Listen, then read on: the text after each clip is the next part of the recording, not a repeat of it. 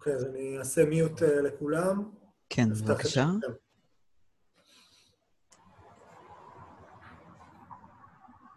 אוקיי. הפעמים האחרונות שהתרגשתי בהן היה באמת בבר מצווה שלי, אי שם.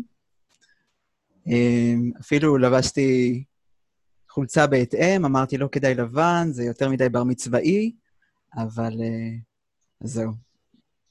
אז אני אתחיל אה, בהקדמה קצרה. אה, מי שלא מכיר, אני ליאור, ואני אה, שחקן אה, בקבוצת פלייבק האסימונים.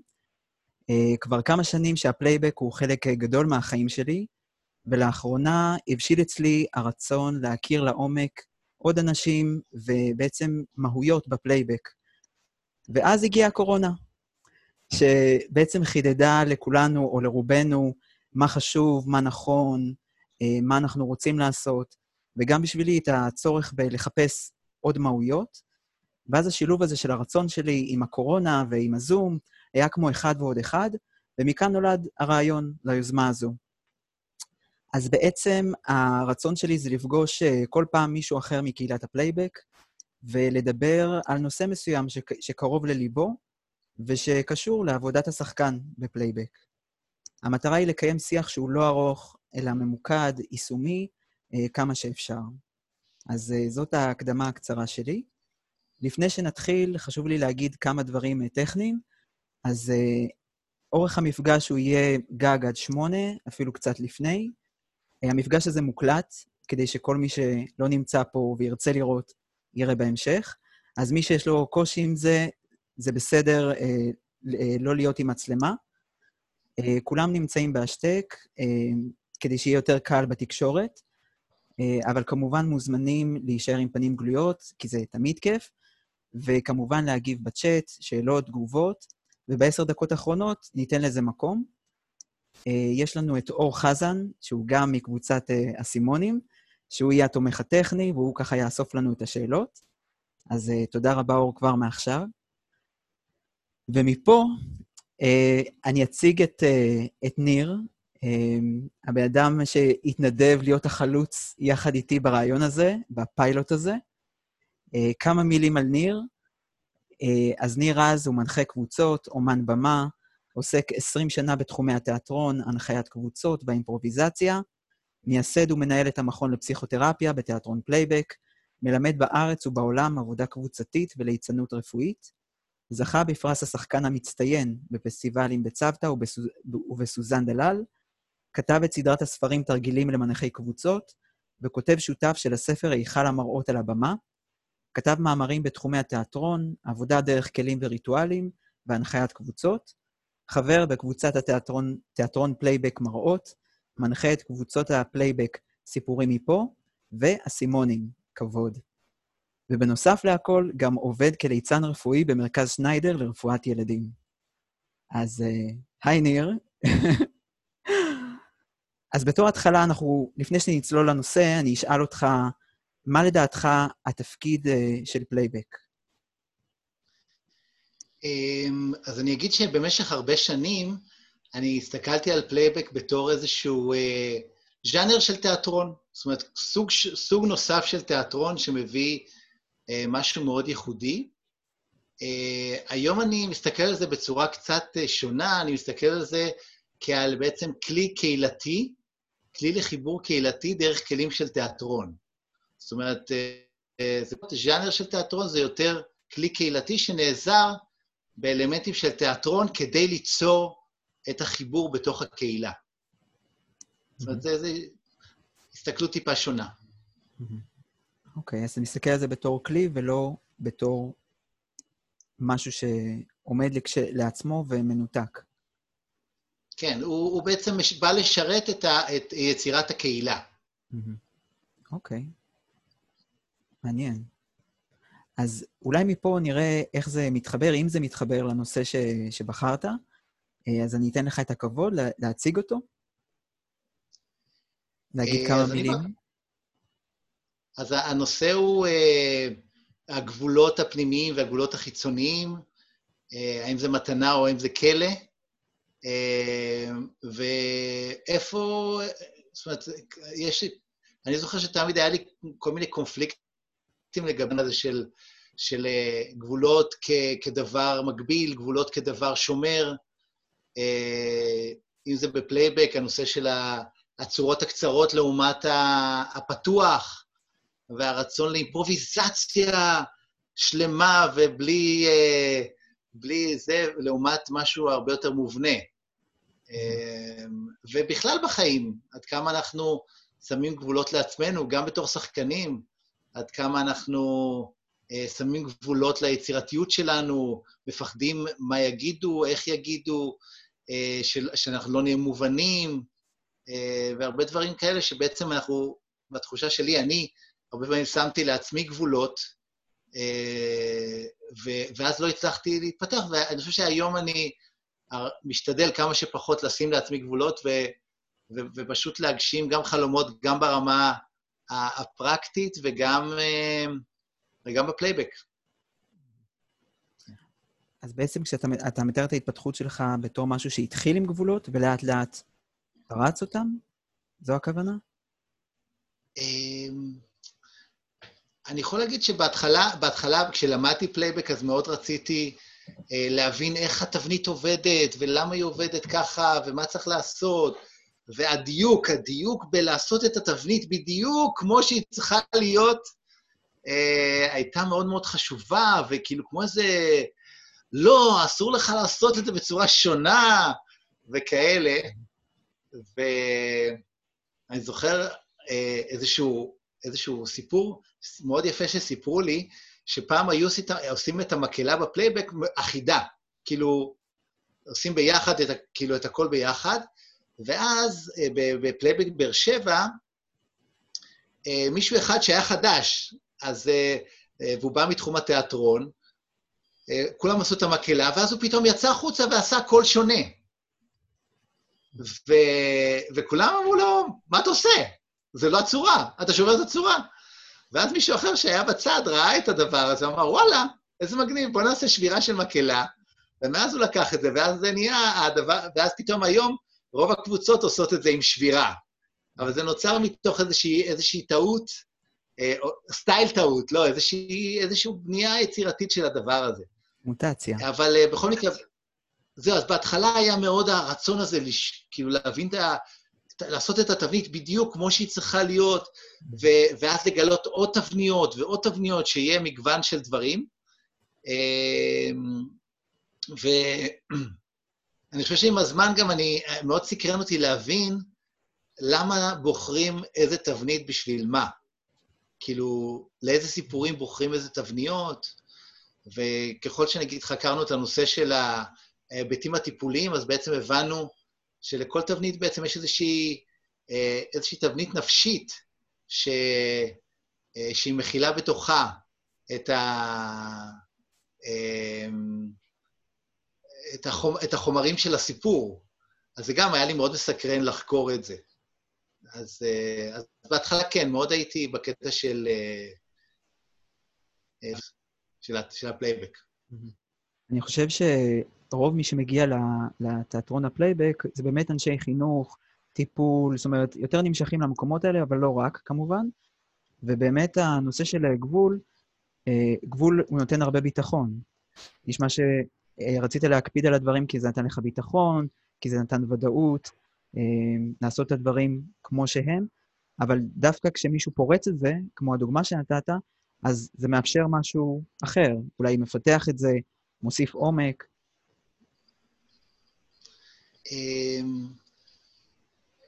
אז, אה, אז קודם כל, אני, אני חושב שברגע ש...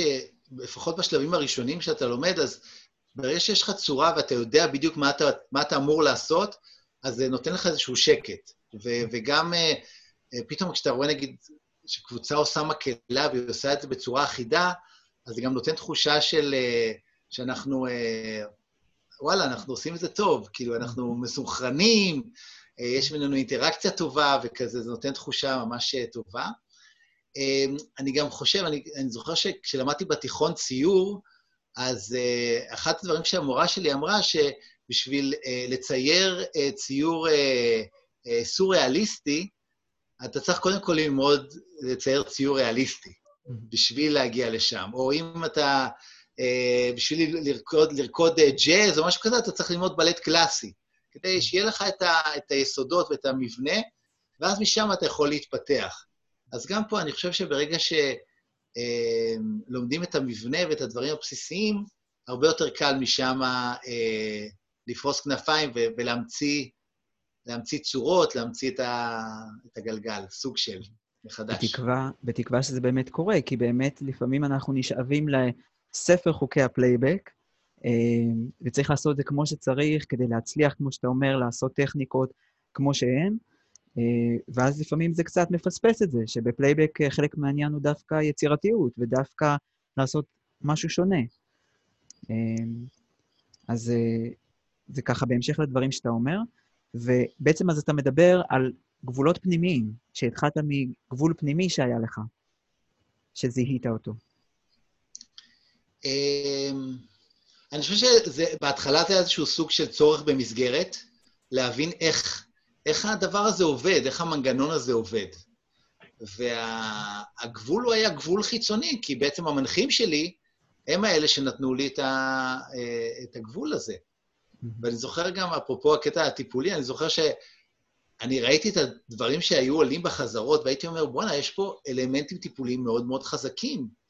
ואז אמרו לי, לא, לא, זה לא טיפול, זה לא טיפול, תמחק את זה מהזה, זה לא טיפול, תשכח מזה.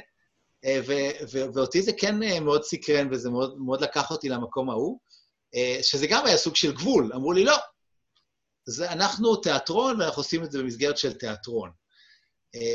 ואני קיבלתי את זה, כי אוקיי, המנחים שלי, כנראה שהם יודעים יותר ממני, אז, אז קיבלתי את זה בשלבים הראשונים. וזה... אני חושב שזה נתן לי איזשהו ביטחון לדעת שאני עושה את זה ושאני עושה את זה, ושאני עושה את זה טוב, והרגשתי גם שיש המון, המון מקום לאלתור בתוך, ה, בתוך התבנית. Mm. אם אני אתן לזה דימוי, אז אני, אני, אני אוהב את הדימוי שאם אתה שם ילד עם אופניים על גג, ואתה אומר לו, יאללה, תיסע, אה, אז הוא יכול לנסוע, אבל אם אתה שם על הגג גדר, אז הוא יוכל לנסוע הרבה יותר עם חופש. הוא עדיין יוכל לנסוע, אבל יהיה לו המון חופש. ואני חושב שזה מה שהמסגרת שה... הזאת, התבניות נותנות, הן נותנות איזושהי מסגרת שבתוכה יש הרבה חופש, גם להביא תכנים שונים, גם להביא את האלתור, ואני חושב שזאת החוכמה. לא להגיד, אוקיי, אני לא, אין, אין לי מספיק, אה, זה לא פתוח, אז אני לא יכול להביא את כל, את כל כולי, להפך. בוא תנסה להביא את, ה, את הרעיון, את הזה, בצורה מתומצתת, דחוסה, קונדנס ככה, להביא את, ה, להביא את הדבר עצמו, שזה מאוד מאתגר. אז בעצם אתה אומר שגבול חיצוני יכול לייצר גם גבול פנימי, וגם שהגבול הזה הוא בעצם יכול לייצר אה, תנועה. זאת אומרת, מה שלכאורה הוא גבול והוא מגביל, יכול לייצר דווקא חופש ויצירתיות לעשות דברים, כי אתה שמור, כי אתה בטוח, ואז אתה יכול לחקור. בדיוק. אני חושב שברגע שאתה מרגיש שאתה בטוח, אז אתה... ואתה מוכל וזה, אז שם אתה יכול... אה, שם יש לך את השקט להיות במקום של חקירה.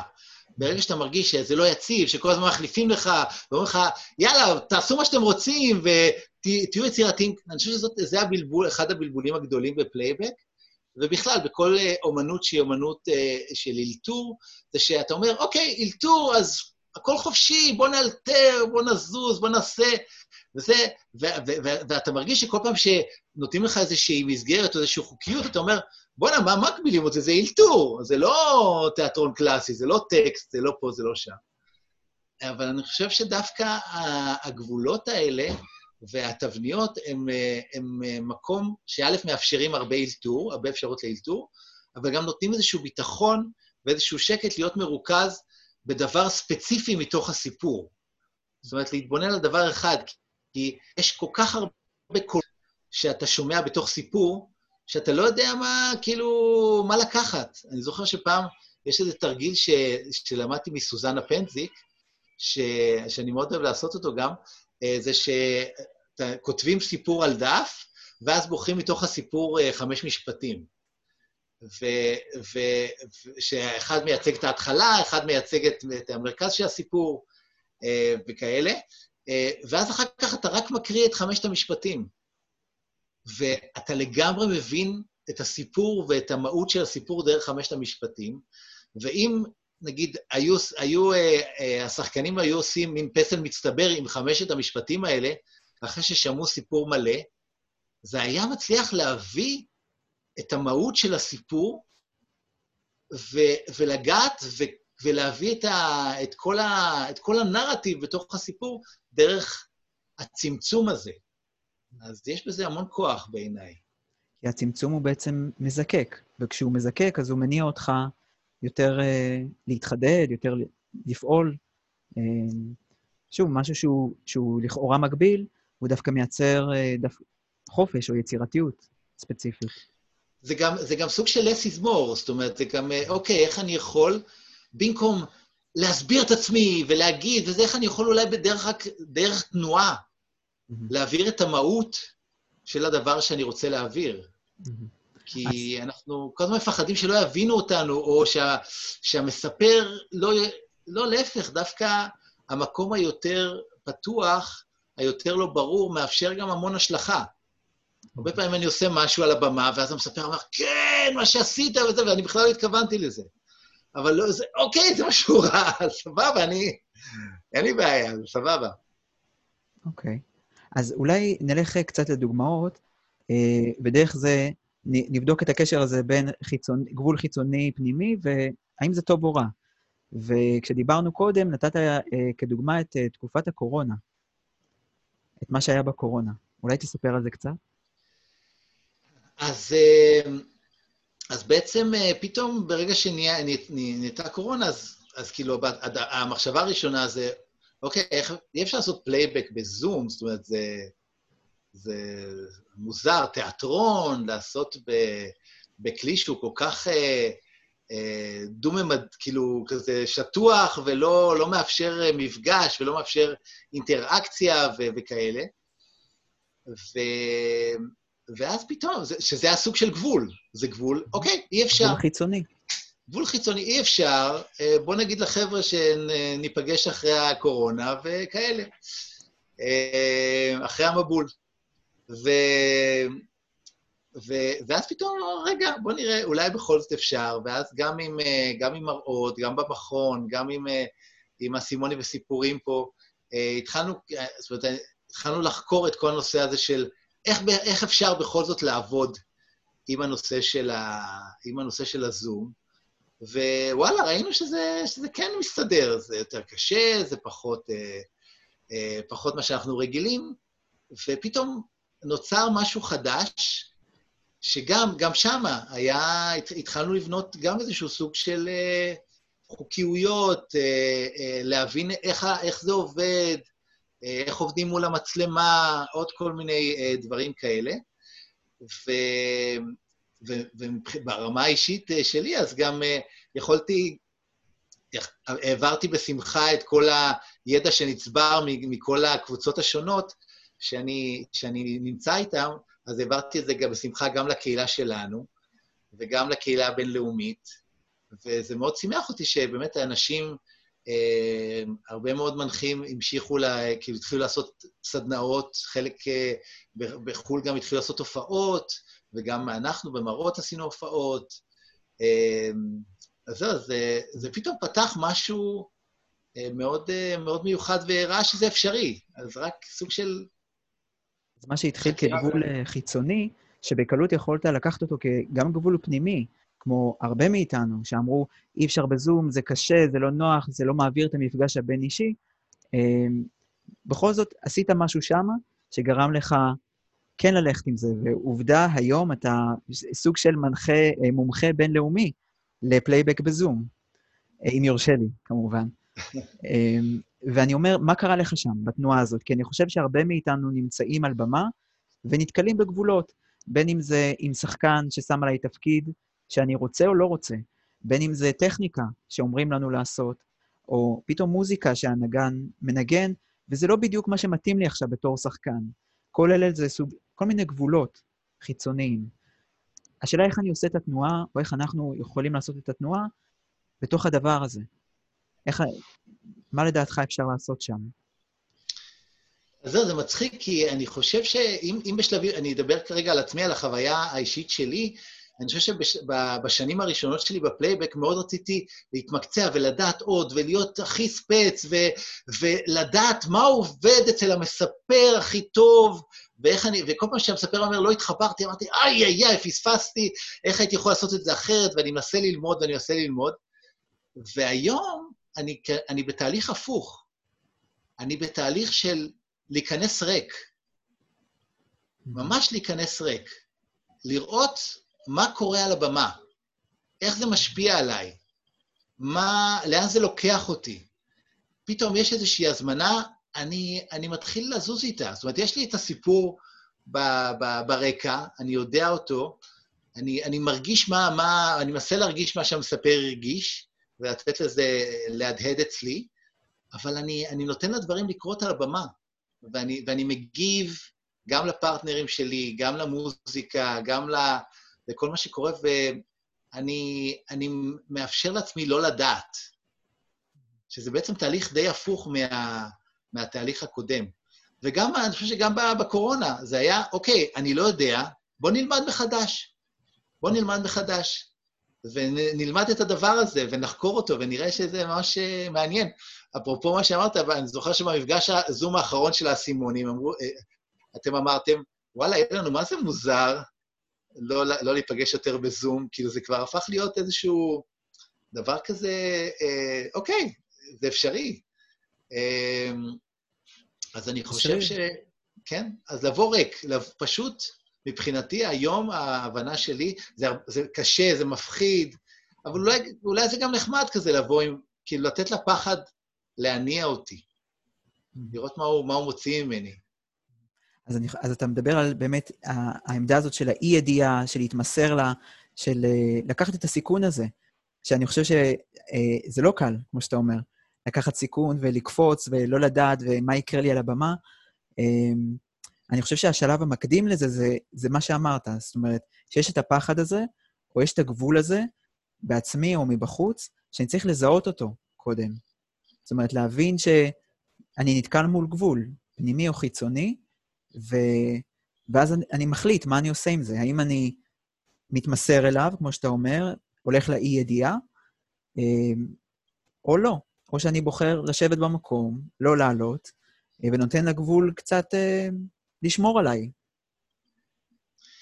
תראה, זה מעניין, אני חושב שיש לנו איזושהי תפיסה קצת אומניפוטנטית לגבי עצמנו, שאנחנו יכולים לעשות את השינוי וכאלה. מה, אה, אנחנו לא יכולים להציל את המספר, ניר? אנחנו לא יכולים אה, אה, לתת לו פנטזיה לכל החיים? כנראה שלא. אני זוכר שקראתי איזה מאמר של ג'ונתן פוקס, אני עכשיו עושה את הלידרשיפ, אז קראתי שאני קורא מלא מלא מאמרים כרגע, אז יש איזה מאמר שהוא כתב מאוד מעניין, שהוא אמר שבהתחלה הקבוצה שלו, הם היו עושים הרבה תיקונים. זאת אומרת, אחרי שהיו היו, היו באים למספר ושואלים אותו, היה משהו שלא ראית, אתה רוצה לראות עוד משהו? ובאמת אה, היו עושים איזה, כאילו, החזרה נוספת, אה, שיקוף נוסף על הסיפור, עם, עם מה שהמספר לא קיבל כביכול. ואז אחד הדברים שהוא אמר זה שהם ראו עם הזמן שהם אה, כמובן חוזרים למספר ונותנים לו את המילה האחרונה, אבל הם ראו שהרבה דברים שהמספר היה צריך, שהוא לא ראה, יבואו אליו בסיפורים הבאים במהלך ההופעה. Mm. זאת אומרת, הוא יקבל אותם אחר כך. אה, הוא יקבל מענה דרך הסיפורים הבאים ודרך ההמחזות הבאות. ו... ואני גם חושב שפה, אה, שכן, כמובן, כן צריך להיות אחריות, אה, לבוא ריק זה לא אומר, אוקיי, יאללה בבאללה, וכן כן, כן להיות עם איזשהו עוגן, וכן להיות עם איזושהי אחריות כלפי המספר, ולא לא לפגוע בו, או כל הדברים האלה, זה כמובן דברים אתיים וכאלה, זה מאוד חשוב. אבל אני אומר ש... ברגע שאנחנו, ברגע שאני פחות בשליטה, ואני יותר מאפשר לתהליך לקרות ולתהליך לקחת אותי, אז trust the process, הוא כבר ייקח אותי למחוזות אה, מדהימים, ואני חושב שזה אפילו יכול לשרת הרבה יותר את המספר, אם אני אהיה איזשהו כלי, לא איזשהו... אני יודע, אני יודע מה אתה צריך, בוא אני אביא לך את מה שאתה צריך כרגע. אוקיי. זה מהדהד לי חזרה לשאלה הראשונה של אה, מה זה פלייבק בעיניך. ששוב, שפלייבק זה כלי בעצם כדי ליצור חיבור חברתי. אה, אז אה, לשם. אז אם אני מסתכל גם על קהילה, גם על, גם על או סליחה, גם על הופעה וגם על, על מפגשים של קבוצת פלייבק, אז, אז, אז אני חושב שההופעה היא מורכבת מ, מסיפורים ומהחזרות, אבל גם מורכבת מהסיפור הקהילתי, מיצירת קהילה. אני חושב שהופעות פלייבק זה אחת ההופעות היחיד, היחידות שאני ראיתי לפחות, שאחרי הופעה אנשים נשארים אחרי הופעה ומתחילים, מדברים כזה במין כיפות קטנות של אינטימיות, יושבים ועומדים ומדברים.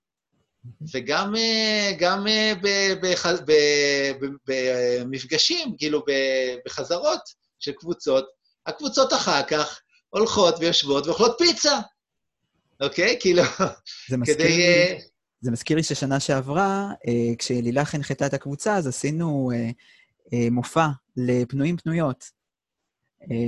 ובאמת בסוף היה מינגלינג לפני, ואמרנו, בסדר, תהיה הופעה וכולם ילכו. ובאמת, גם אחרי, אנשים נשארו חצי שעה אחרי, כשהם לא הכיר, רובם לא הכירו אחד את השני, ואנחנו היינו בהשתאות אדירה על הדבר הזה. זה בדיוק מה שאתה אומר, זה החיבור הזה בין אנשים. כן, כי... אז, אז מבחינתי, אם, יצא, אם הצלחנו ליצור את הקהילה הזאת, את החיבור הזה, זה... אני זוכר שגם אמרתי לכם בפסטיבל, שהיה לנו מופע עם הסימונים בפסטיבל, שהרגשתי שנהיינו, הקהל והשחקנים, נהיינו יחידה אחת. Mm-hmm. והיה בזה אה, משהו, כאילו, משהו מאוד, אה, מאוד, מאוד מיוחד, ו, ופתאום נוצרה שם איזושהי קהילתיות משותפת. מבחינתי זה, השיא. אם מגיעים למקום כזה, זה כאילו הטופ של הטופ. כי אפשר, יכולים לעשות הופעה מדהימה שכולם באים אליך, אומרים לך, תקשיב, הייתם מהממים, איזה סיפורים, איזה יצירתיות, איזה זה. מבחינתי, ברגע שיוצאים מההופעה ואומרים, וואלה, הרגשנו שאתם ואנחנו זה דבר אחד, והכול יתחבר ביחד, מבחינתי זה, יש לזה הרבה יותר uh, עוצמה והרבה יותר כוח.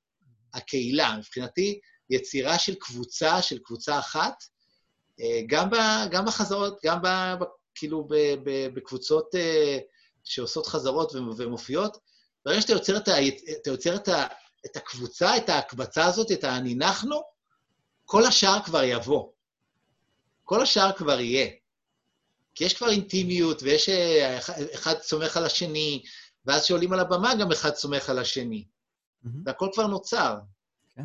אז אם אני אאסוף את אה, כל מה שדיברנו עד עכשיו, בעצם אז יש יחסי גומלין בין אה, גבולות פנימיים לגבולות חיצוניים, ושניהם, אפשר להסתכל עליהם גם כדברים שעוזרים לנו וגם כדברים שיכולים לתקוע אותנו בפלייבק. ויותר הלכנו בשיחה עכשיו דווקא ל- ל- לאיך זה מקדם אותנו, גם הפנימי, גם החיצוני, אבל אני אומר שיש ביניהם קשר, זאת אומרת, גבול חיצוני יכול לייצר גבול פנימי ולהפך. ומה שאמרת בהמשך, זה שקודם, כשאתה עולה לשיקוף, אז אתה מאפשר לעצמך לא לדעת, אבל מתוך, לא מתוך של יאללה בבאללה, אלא מתוך עמדה של חיבור. חיבור לעצמך, ואז זה מייצר חיבור למספר, לאנשים אחרים. אמ, ובעצם אני מוסיף את זה שגם צריך לזהות את הפחד, את הגבול, אמ, כי שם אתה מחליט איפה אני רוצה להיות. אני רוצה להיכנס, לא רוצה להיכנס, וזה בסדר להחליט כך או כך, כמובן. אז אני אוסיף על זה עוד משהו אחד. אמ, חוץ מלעלות בלי לדעת, יש פה גם אלמנט של לחפש על הבמה. Mm-hmm. אני חושב שזה אה, לגיטימי וזה חשוב לעלות, ופשוט לאפשר לעצמך לחפש על הבמה, לראות מה קורה שם. עכשיו, הרבה פעמים הדברים שעולים אצלך אה, הם סוג של אה, העברה ממה שהמספר אה, מרגיש. זאת אומרת, מין, כן. פתאום יש לך blackout. כן. אוקיי? שזה נושא ענקי, אדיר, שאנחנו נדבר עליו. אתה כבר פותח לנו את, את, ה, את ה, אחד המפגשים הבאים. הופה, מעולה. Okay. אוקיי. אז, אז, אז זה בדיוק העניין. הרבה פעמים אתה, אתה מרגיש משהו בתור שחקן, ו- והדבר הכי נכון והכי טוב זה פשוט להיות עם הדבר הזה. אתה מרגיש פחד? תהיה עם הפחד, תיתן לפחד ל- ל- להפעיל אותך, להזיז אותך, כי הרבה פעמים זה בדיוק מה שהמספר מרגיש כרגע, או מרגיש מהסיפור שלו, או שנמצא מתחת לפני השטח, ואתה, בגלל שבאת ריק ובאת לחיפוש, מצאת את מה שהוא מרגיש. אמ, אני זוכר שהיה לי שיחה עם, עם, עם מישהו שהיה אה, תלמיד של מורנו, ו, והוא סיפר לי משהו מאוד מעניין, שהם היו עושים, זה, הם היו עושים בארצות הברית, זה משהו שקראו לזה רנטגן, עם מטופלים. הם היו באים למטופל והיו אומרים לו, מה אתה מרגיש? בעבודה פסיכודרמטית. ואז הם אומרים לו, מה אתה מרגיש? ואז הוא היה אומר. ואז היו אומרים לו, אם עכשיו היה מכשיר רנטגן של הרגש הזה, איזה רגש מסתתר מאחורה, מאחורי הרגש הזה? ואז הוא היה אומר את הרגש שמסתתר מאחורי הרגש, ועם הרגש המסתתר הזה, הם היו עובדים דרך פסיכודרמה. שזה היה סופר סופר סופר חזק. אז מה שאני אומר זה שהרבה פעמים אנחנו רואים, גם, ה, גם המספר עצמו לא יודע כל כך מה הוא מרגיש שהוא מספר. אבל לפעמים ואנחנו, זה עובר אלינו, ואנחנו יכולים להשתמש בזה. אלינו, בדיוק, להשתמש בזה, ונגיד, אפילו אם אני פתאום קפוא, אני לא מצליח לעלות, אז אני אעלה ואני אגיד, אני לא מצליח לעלות. אני, אני מרגיש שאני לא מסוגל לזוז, אני לא מסוגל לזוז מה, מה, מהמקום שאני נמצא בו כרגע, ואני אשאר ככה לתמיד. כול האנשים מתקדמים מסביבי, ואני לא יכול. אולי נקנח באיזה דוגמה אישית קטנה שלך, ניר, אה, כשחקן, כמנחה, לאיזשהו שיקוף שהיית בו, והרגשת שאתה נתקל באיזשהו גבול, ואתה מחליט מה אתה עושה עם זה. אה, אוקיי, אז אה, היה לי, אה, זאת אומרת, זה היה... כן, זה היה סיפור דווקא מאוד מעניין. אני, כאילו, גם, שוב, בשלבים בפלייבק, שלבי ההתפתחות, אז היה איזשהו שלב שרציתי, שאני הייתי מאוד טוטאלי. אמרתי, שחקן צריך להיות טוטאלי, צריך להביא את עצמו, צריך זה, כאילו, ואז, ואז היה איזשהו קטע שאיזה מישהי אמרה משהו, סיפור, שהיא קיבלה בו איזשהו, קיבלה כאפה מאוד גדולה מהחיים. ואז היה שם איזושהי טרנספורמציה. ו... ואז במהלך ההופעה ביקשתי מאילן, חבר הקבוצה שלנו, שהוא, שאולי הוא עדיין פה, אמרתי לו, לחשתי לו, בשלב מסוים, תן לי סטירה. ו... ואנחנו משחקים, ופה ושם, ואני מחכה לסטירה, והיא לא מגיעה. ואחר כך, אחרי כך, בהפרוצי אמרתי לו, אבל אמרתי לך שאני רציתי סטירה, כי רציתי להביא את הדבר הזה, ופה ושם.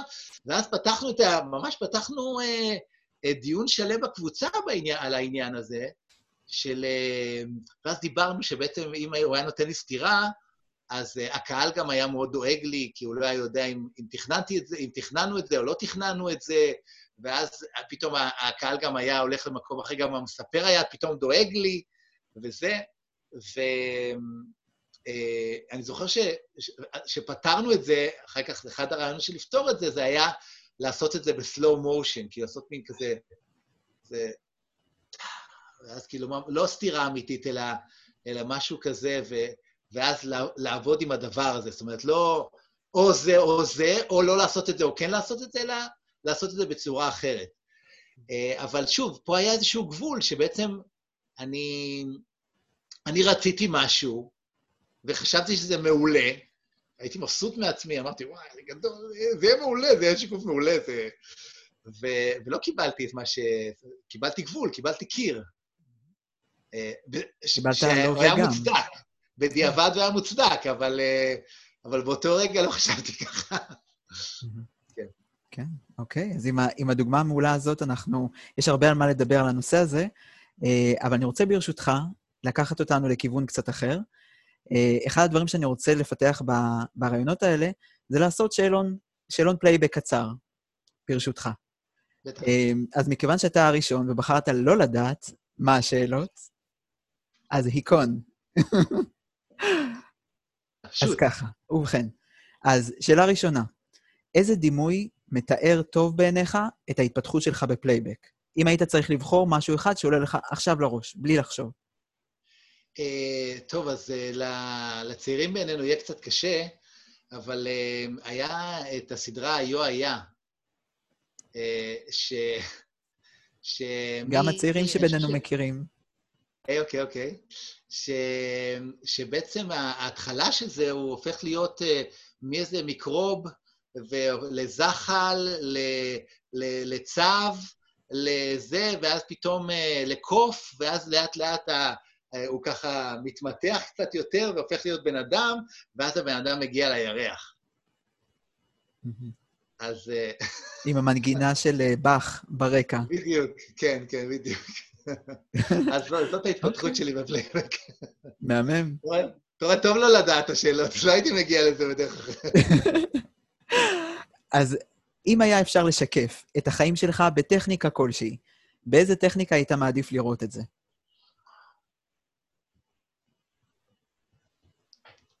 אמ, אני חושב, אני מרגיש, לא, אני חושב שהייתי רוצה לראות את זה במזכירה אלקטרונית, כי, כי הייתי רוצה בעצם לשמוע גם קולות פנימיים וגם קולות חיצוניים של אה, כל מיני דברים שצברתי בדרך, ו, וכל מיני אנשים שפגשתי אה, בדרך ומאוד השפיעו עליי, ומאוד עזרו לי, ומאוד קידמו אותי, ומאוד דחפו אותי. ו- והראו לי את הדרך, ו- אה, ו- ושמו לי כזה סולם גנבים שאני אוכל לעלות לשלב הבא, אז אה, נראה לי שזו. טכניקה שהייתה יכולה יותר... זה, ואגב, אני זוכר שהייתה לנו פעם אחת שעשינו אה, באסימונים מזכירה אלקטרונית עם כל חברי הקבוצה.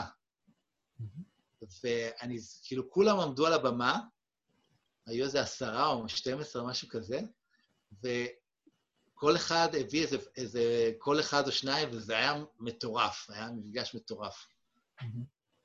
אוקיי? אז כן, מזכירה אלקטרונית. מזכירה אלקטרונית, it is. ומכאן, האם היית רוצה שיעשו עליך, מופ... שיעשו עליך ולך מופע פלייבק ב... בלוויה שלך? אה, הייתי, קודם כל, הייתי מעדיף שזה יהיה בגיל, אה, כאילו, אה, לא יודע, 80, משהו כזה, כאילו לפני שאני אוכל עוד לראות. אה, אה, בהלוויה, אה, וואי, זו שאלה מעניינת, אני לא יודע מה להגיד. אה, מה שצץ לך לא, בראש. אוקיי, אז הייתי, רוצה, הייתי רוצה ששנה למוות היו עושים לי מופע Mm. פלייבק. באזכרה. באזכרה, באזכרה, אוקיי. כן. ההלוויה זה נראה לי קצת, אה, קצת חם מדי. אוקיי. איזה שחקן ידוע היית רוצה שיגלם אותך בשיקוף לסיפור שלך, אם היה אפשרי? אתה יכול להתפרע. שחקן מוכר. שיגלם אותי? מהמם. וואו. אתה אה, רשאי להוציא את כל הנרקיסיזם עכשיו. כל מה שאתה אה, רוצה. וואלה. כן.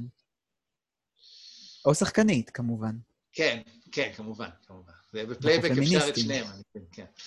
אה, אה, עולה לי, הראשון שעולה לי זה דסטין הופמן. Hmm. מעניין. אוקיי. באיזה תחום בחייך היית רוצה להגיד יותר כן וגם? אם יש כזה. שאתה יכול לשתף אותנו. וואו, אני אומר כל כך כן וגם על הכל עכשיו, בתקופה הזאת בחיים שלי. אז אולי אתה צריך לא- להתאמן לכיוון ההפוך.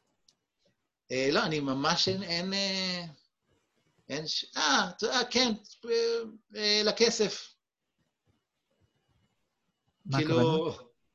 לא, לא, לא מרגיש צורך אה, להגיד כן וגם, אבל אולי אני כן יכול להגיד טיפה עוד קצת כן וגם, אבל... Hmm, לקבל כסף. אה, כן, זאת אומרת, כן, שיהיה לי יותר כסף, שאני ארצה שיהיה לי יותר כסף. מובן לגמרי. ולסיום, על מה אתה עובד על עצמך היום בפלייבק?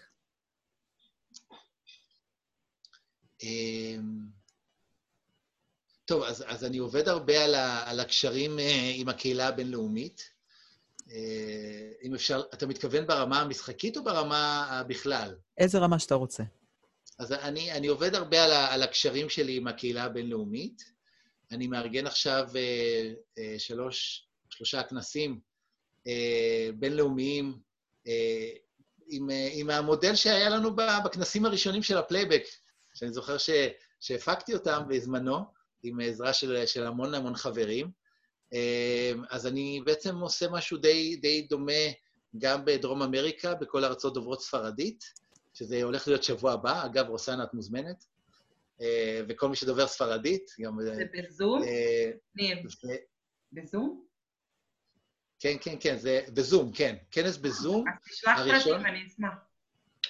כנס הראשון בזום, אה, וירטואלי לכל הארצות דוברות ספרדית בדרום אמריקה, כבר רשומים איזה 200 אנשים, ויהיה כנס בהודו ובשכנותיה, וכנס דוברי פורטוגזית לפורטוגל וברזיל. ו... ובכלל, כל מיני שיתופי פעולה, מאוד כיף, אני מאוד נהנה ל...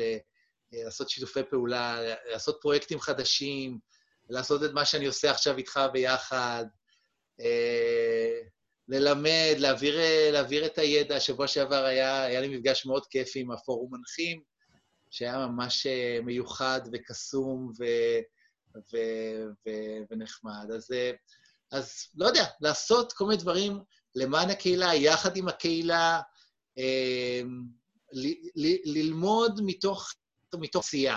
זה, אני, אני, מאוד מאמין בזה, של ללמוד מתוך עשייה, ושוב, לתת אה, בעיטות לגבולות שמגבילים אותי מתוך מקום של, אני לא יודע אם זה מתאים, ואיך אנשים יקבלו את זה, וזה, ופה ושם, פשוט לעשות, אמ, ולראות לאן זה לוקח. אה, שוב, עם המון כבוד, ובלי לדרוך על אנשים אחרים בדרך וכאלה, אבל אה, זה, ה, זה היה הפוקוס, כן. ושוב, אתה מדבר גם על העניין של, אה, של גבולות, ובעיקר על, על חיבור, חיבור לקהילה, חיבור לקהילה ולעצמך, שזה שוב, התנועה הזאת פנימה והחוצה. זאת אומרת, זה איזושהי תמה חוזרת אצלך. אני איש טיפול, אני לא יכול להימנע מלעשות את ההקשרים האלה, אז זה מעניין. זה מלווה אותנו לאורך כל השיחה, החיצוני והפנימי. אני, אני, אז אני, אני אסביר אולי קצת למה. אה, אני חושב שאצלי, נגיד, אה, כשהתחלתי להתעסק בתיאטרון, אז אה, מבחינתי זה היה איזושהי דרך שלי להתמודד, להתמודד עם... כאילו, מבחינתי זה היה במקום פסיכולוג, ממש. כאילו, זאת הייתה הדרך שלי, דרך, נגיד, דרך עבודה על דמות, שוב, בתיאטרון עם, עם טקסטים שהייתי עובד, עשיתי משהו כמו איזה 12 הפקות, אז הייתי מתחבר לדמות ו, ופשוט חוקר אותה במשך שנה שלמה. בכל מיני רבדים, והייתי מוציא מעצמי כל מיני דברים, מגלה דברים על עצמי דרך, דרך, דרך הדמות או דרך היחסים שלה עם דמויות אחרות וכאלה. שזה היה לי תהליך מרתק. מבחינתי, כשהייתי מופיע, אז אה, ההצגה עצמה הייתה שולית. זאת אומרת, המחיאות כפיים של הקהל לא היו לי כל כך אה, משמעותיות. התהליך של העבודה על החזרות היה לי הרבה יותר אה, משמעותי. וגילה לי המון דברים על עצמי. וגם בפלייבק, אני מרגיש שאני כל הזמן לומד דרך, דרך כל מיני דברים על עצמי, וברגע שאני מרגיש שאני מתחיל לעצור, לעצור ושהחושים שלי מתחילים להיות כהים ואני כבר לא מרגיש יותר, אז אני חייב למצוא משהו שיוציא ממני את הרגש, ש, ש, שיביא לי את התשוקה עוד פעם, שיעלה לי את התשוקה. אז אני מוצא פרויקטים חדשים, כי זה מה ש... זה מה שאני יודע לעשות ואני עושה טוב. אז uh, משם זה יוצא. מהמם. אוקיי. המון המון תודה, ניר. כיף. ואם מישהו רוצה לשאול שאלה, להגיד, להעיר, לבקש, זה, זה הזמן. נסתכל גם בצ'אט שלנו, אם יש משהו מיוחד. עמליה מרימה את היד? ובכן, בבקשה, עמליה. קודם כל, תודה רבה, ניר. אה, המון דברים שאמרת הדהדו אצלי, כי הכלל הראשון שלי לאלתור זה להסכים לא לדעת ולסמוך על התהליך. ואמרת את זה, ואמרתי, אה, איזה יופי. מחשבה שעלתה לי בעניין טרנספורמציה. אה, פתאום, כי זה משהו מאוד משמעותי בשיקוף. לעשות טרנספורמציה, ואני חושבת שלפעמים, אה, מתוך מה שאמרת, מחשבות שעלו לי, אין לי איזה משהו מגובס, משהו ראשוני,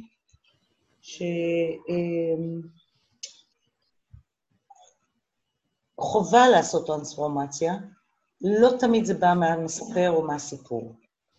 זאת אומרת, יכול להיות שהטרנספורמציה, אפרופו להביא את עצמי בתור השחקנית, זה, והסתירה שלו הייתה, אה, להביא את הסתירה ממקום אחר, אולי אפילו מטאפורי, דימוי, לא יודעת מה, אה,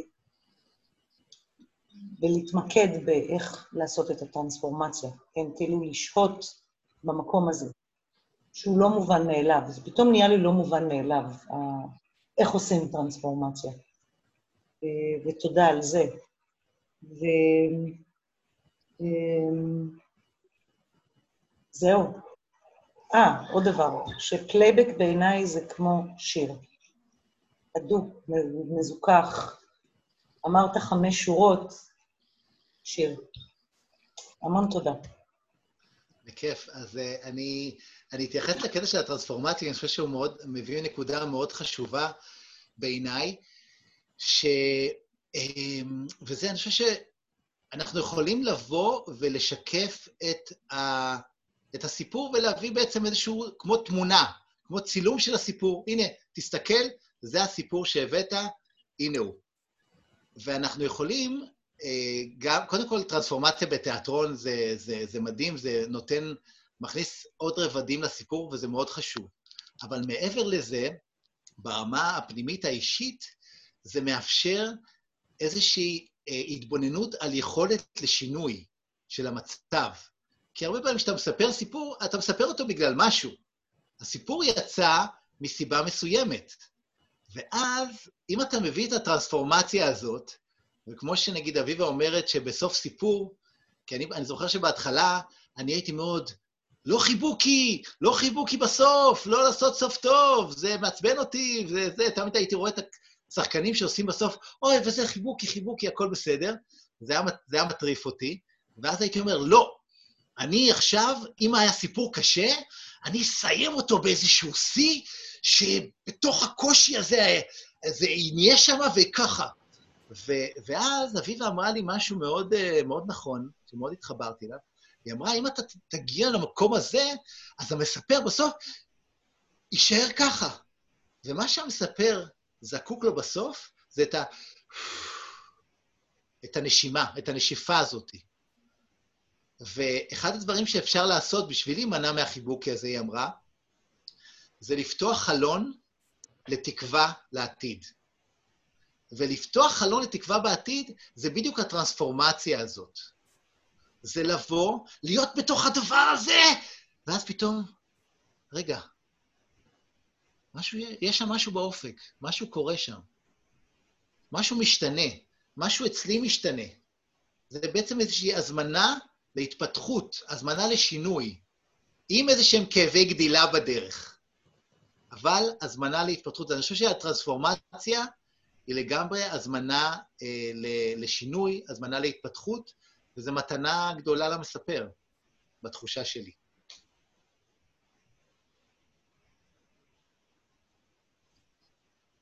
אוקיי, okay, טרנספורמציה באופן כללי זה נושא סופר מעניין. אה, אולי אנחנו עוד ניגע בו. שאני אגב שם על זה סימן שאלה. האם צריכה להיות טרנספורמציה בשיקוף? בכל... זה... בסדר. אם תרצי, עמליה. זורק סתם כדור לאוויר.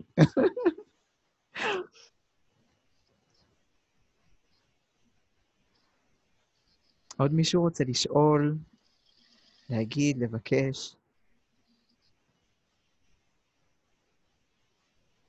אוקיי.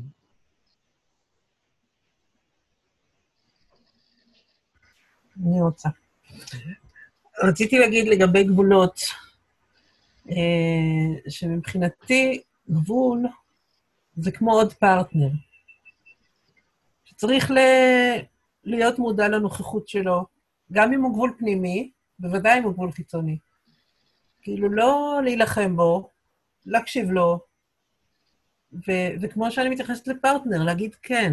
זאת אומרת, אוקיי, אז יש גבול, אז בואו נזוז הצידה, או בואו נעקוף אותו. או... זאת אומרת, זה לראות בגבול אתגר ולא מחסום. זה דבר אחד. ובכלל, אני חושבת שבניסיון שלי, גם הייתי פעם נורא נגד טכניקות, וטכניקות, וטכניקות, ותבניות, וזה מגביל, ולא, ובכלל לא. זאת אומרת, ככל שאני מעמיקה יותר בפלייבק, אני רואה שהתבנית זה הדבר הכי משחרר שיש. כי בתוך התבנית יש כל כך הרבה מקום, וכל כך הרבה אה, רבדים ועומקים שאפשר להיכנס אליהם, שזה מעשיר את, ה, את השיקוף הרבה יותר מאשר אם הוא פתוח. כי בתוך התבנית הוא גם הרבה יותר מובן. כי לפעמים כשאנחנו עושים משהו שהוא פתוח לגמרי, אז משהו הולך לאיבוד. והתבנית שומרת. היא שומרת והיא מאפשרת המון. היא מאפשרת הרבה יותר ממה שחשבתי פעם. זהו. תודה, עופרה. בבקשה.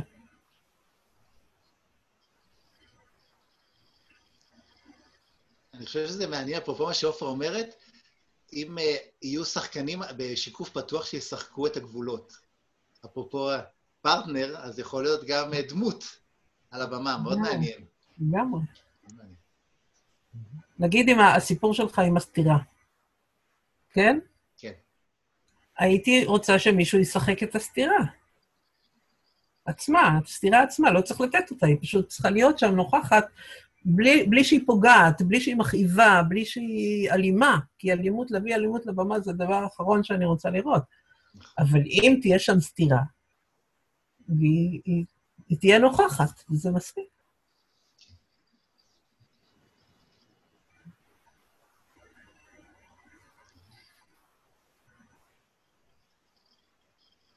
ליאור, לדעתי עכשיו זה זמן לאיסוף, אתה אלוף בזה.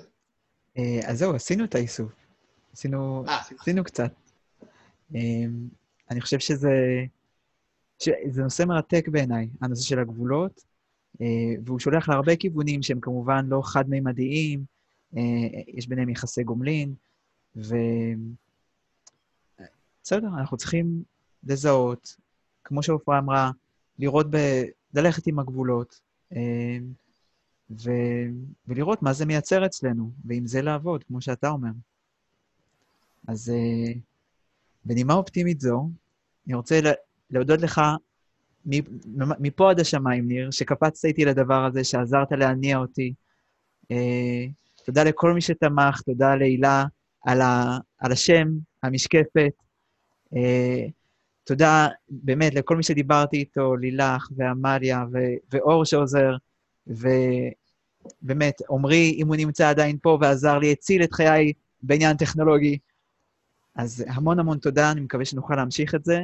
אמ, וזהו, ערב טוב שיהיה לכם. להתראות. תודה רבה.